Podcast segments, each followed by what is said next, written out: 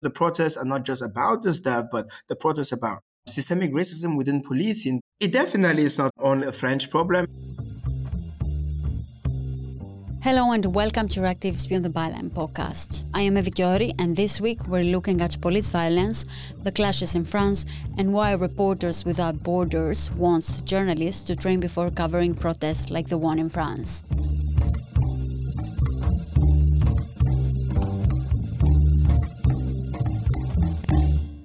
France has been burning for the past week. Clashes between the protesters that took the streets after a 17 year old teenager named Nahel Merzouk was shot by the police after he was pulled over for breaking traffic rules have become a daily phenomenon. French President Emmanuel Macron called the death of the teenager inexplicable and inexcusable. But the rage continues, and protesters are asking for justice. But they're not only protesting and asking justice for Nahel. The reason behind the protests is a complex one, rooted in the country's history and connected to racism. But why is this wave of violence engulfing France? The death of Nahel is not just one death. This is um, um, systematic. It is endemic of um, French policing. Um, in fact, in 2021, human rights organizations in France, um, which included Amnesty, Open Society and Human Rights Watch filed a class action case against the French police accusing them of systemic discrimination against people of Black and African descent. Emmanuel Achiri is policy and advocacy advisor at the European Network Against Racism. We know in 2016 as well, a French um, high court had held that um, three um, Black people who were stopped, um, um, that this was based on, on, on, on racial profiling Racial profiling is considered to be a widespread form of discrimination that violates human rights. It refers to the use of violence by police, law enforcement, or border guards based on race, ethnicity, religion, or national origin, rather than individual behavior or objective evidence. We know black and North African people are 20 times more likely to be stopped by the police than white people in France. So it is really important that we understand the racial component of this murder and that um, racism is a structural reason why this happens.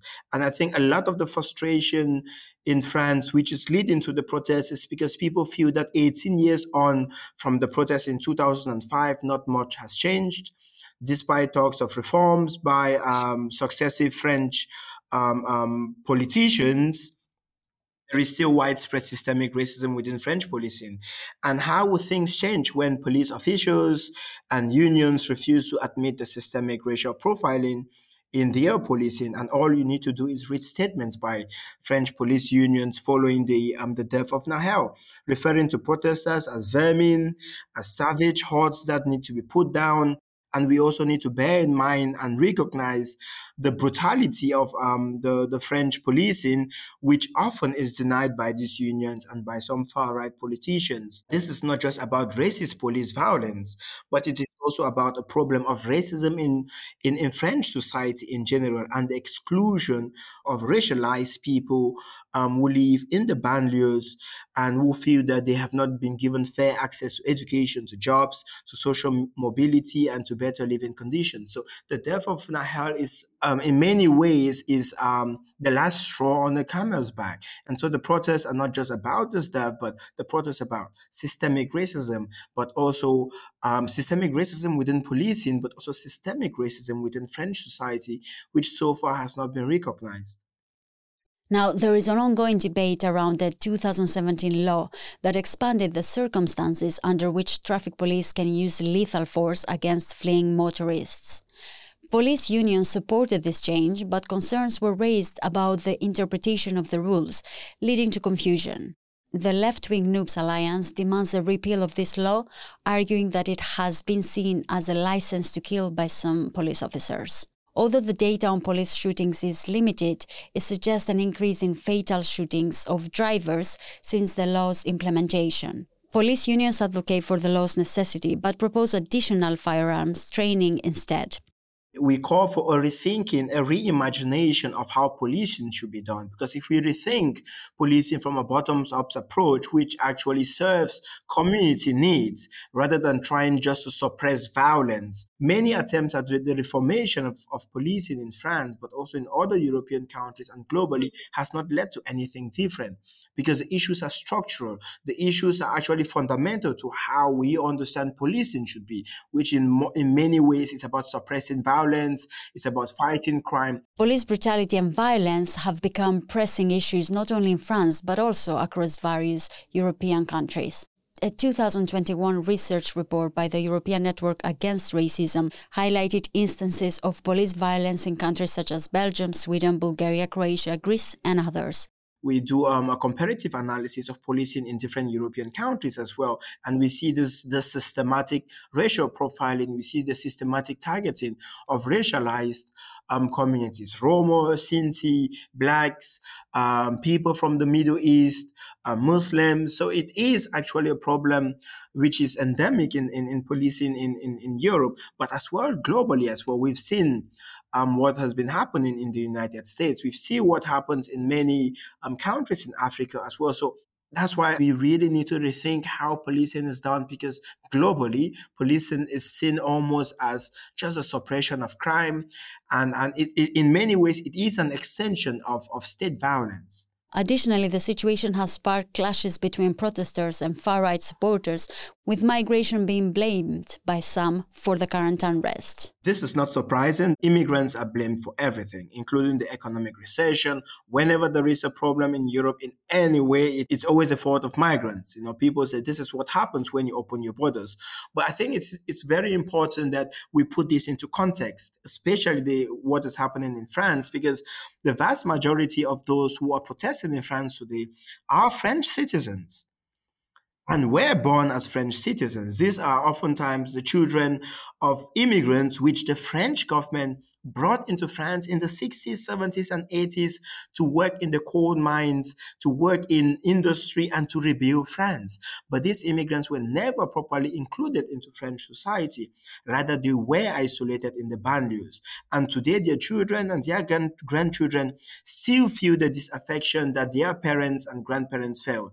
They, they feel abandoned, they feel left behind by the French government. They feel that the French government has not done anything for those of them who live in the in, in the suburbs to bring them out of poverty, to give them access to education, to give them access to social mobility, to give them access to, to jobs, to give them access to better living conditions. And rather than invest in social infrastructures, um, the people who are protesting today, or at least the vast majority of people are protesting today, actually feel that the French state has rather invested in policing the banlieue, which has led to a lot of insecurity because many of the protesters don't feel um, safe in the banlieues. We at ENAR, for example, we, we say the issue is more systematic and, and this is a failure of inclusion and not integration. We, we really move away from the rhetoric of integration because integration means bringing someone or a group of people into a system that already exists. Basically, Integration is about assimilation, but inclusion is about creating an environment that values and respects all persons regardless of their of their differences. At the same time, two fundraising campaigns were set up one to support the teen's mother, and the other one for the family of the police officer who shot him. By the time this podcast was recorded, the fundraiser for the police officer had raised a final total of more than 1.6 million euros, while the one for Nahel's family had topped 400,000 euros. More than 85,000 people had donated to support the police officer, while just over 21,000 had donated to support Nahel's family. And these numbers are constantly changing. It is really a shock to I think to um to me as a person, but I think that it should be a shock to the collective ecosystem. And also mind you that this fund was created by Jean Messiha, who is a far right politician who has very close ties to Marine Le Pen and to Eric Zemmour. French lawmakers have criticized the fundraisers and questioned the motives of the organizers. Everyone can express their feelings and contribute to a fund, but I think in this case, that it doesn't go in the direction of appeasement, Justice Minister Eric Dupond Moretti said in an interview. Despite the criticism, host's website GoFundMe refused to remove the campaign, supporting that it fulfills supporting that it fulfills all the requirements and follows the website's policy. I want to believe, maybe idealistically, maybe um, um, from my sense of utopic, which of course is also a reason why I am an advocate today, that this does not represent the majority of French society, but um, I mean, the, the evidence that we have so far is, is very concerning. And I think it speaks to the huge divide within French society. As we navigate this multifaceted situation, we must consider how it can be approached from both social and institutional perspectives.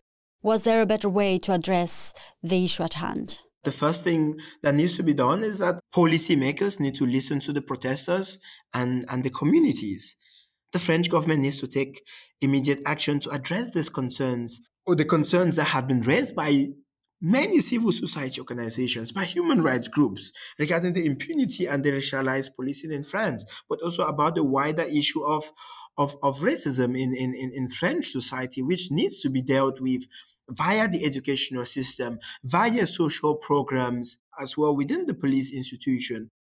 Um, there is a need for an independent um, investigation body um, um, that would um, investigate um, the, the, the murder of, of, of, of, of Nahel in order to rebuild trust. Um, because many people don't trust that anything is going to come out of this. There's been many other instances in the past where I, I don't think that any police officer in France has been jailed based on, on, on a killing that is racist.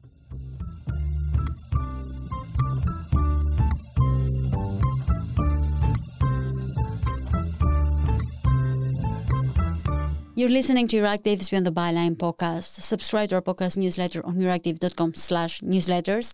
And if you want to expand your knowledge in other fields, you can listen to our tech, agri-food, and health podcast. And if you have any comments or ideas, you can drop a line at podcast at euractiv.com. And from a different perspective, at the forefront of these clashes are reporters and photojournalists who endure violence from both the police and the protesters.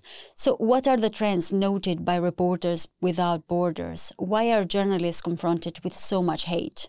as uh, per what we've seen in the past few days, it's obvious that uh, journalists who witness by covering uh, the violence um, by writing, by filming, by taking pictures are seen as a witness that can um, put in danger um, those committing these uh, uh, crimes uh, in the suburbs. Pauline Adès-Mével is spokesperson and editor in chief for Reporters Without Borders most of the time the reason why journalists are attacked is also because they film and they can testify with their reports what's happening and what kind of a disorder um, the, the youth is doing in these suburbs of the French cities. Uh, what we uh, see at Reporters Without Borders is, of course, um, a sort of increase of violence against journalists. Uh, in the past years, we've seen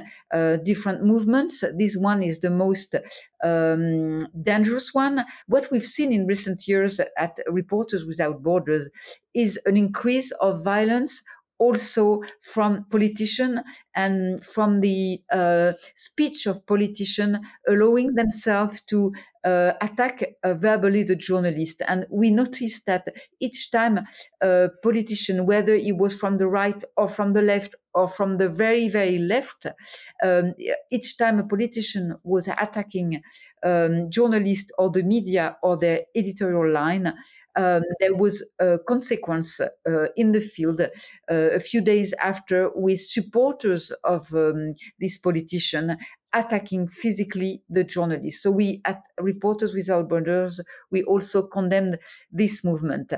Reporters Without Borders has established a hotline for all the journalists and photojournalists covering the clashes in France to provide support to journalists in distress. Uh, the hotline has um, never existed in this uh, form, but uh, it's uh, uh, the DNA of the Reporters Without Borders to react quickly and to set up very, very uh, urgent uh, solution and response when a journalist need. So this was um, absolutely uh, needed for uh, these events. We have received a number of calls uh, on this hotline over the weekend. We have uh, receive, uh, on the one hand, testimonies of journalists who had to, uh, who had their gear um, stolen or who were threatened. Another initiative taken by RSF is the proposal of training of journalists on how to cover clashes on site. The coverage of uh, uh, violence in the suburbs and the coverage of uh, the suburbs of big cities in France have become extremely unsafe um, in the past years. What is obvious is that uh, journalists have to be trained, uh, whether they are um, physically attacked or threatened, they have to be trained so they are able to cover um, um, the field in their uh, country. Uh, with no such fear like we, we saw these past few days. I am Evi Kiori, and this was Euractiv's Beyond the Byline podcast. Visit Euractiv to stay on top of the latest news, and if you haven't subscribed to the podcast, you can do so on your favorite podcasting app. This episode was produced by myself with the help of Annie Jobs. Thank you for tuning in, and until next week.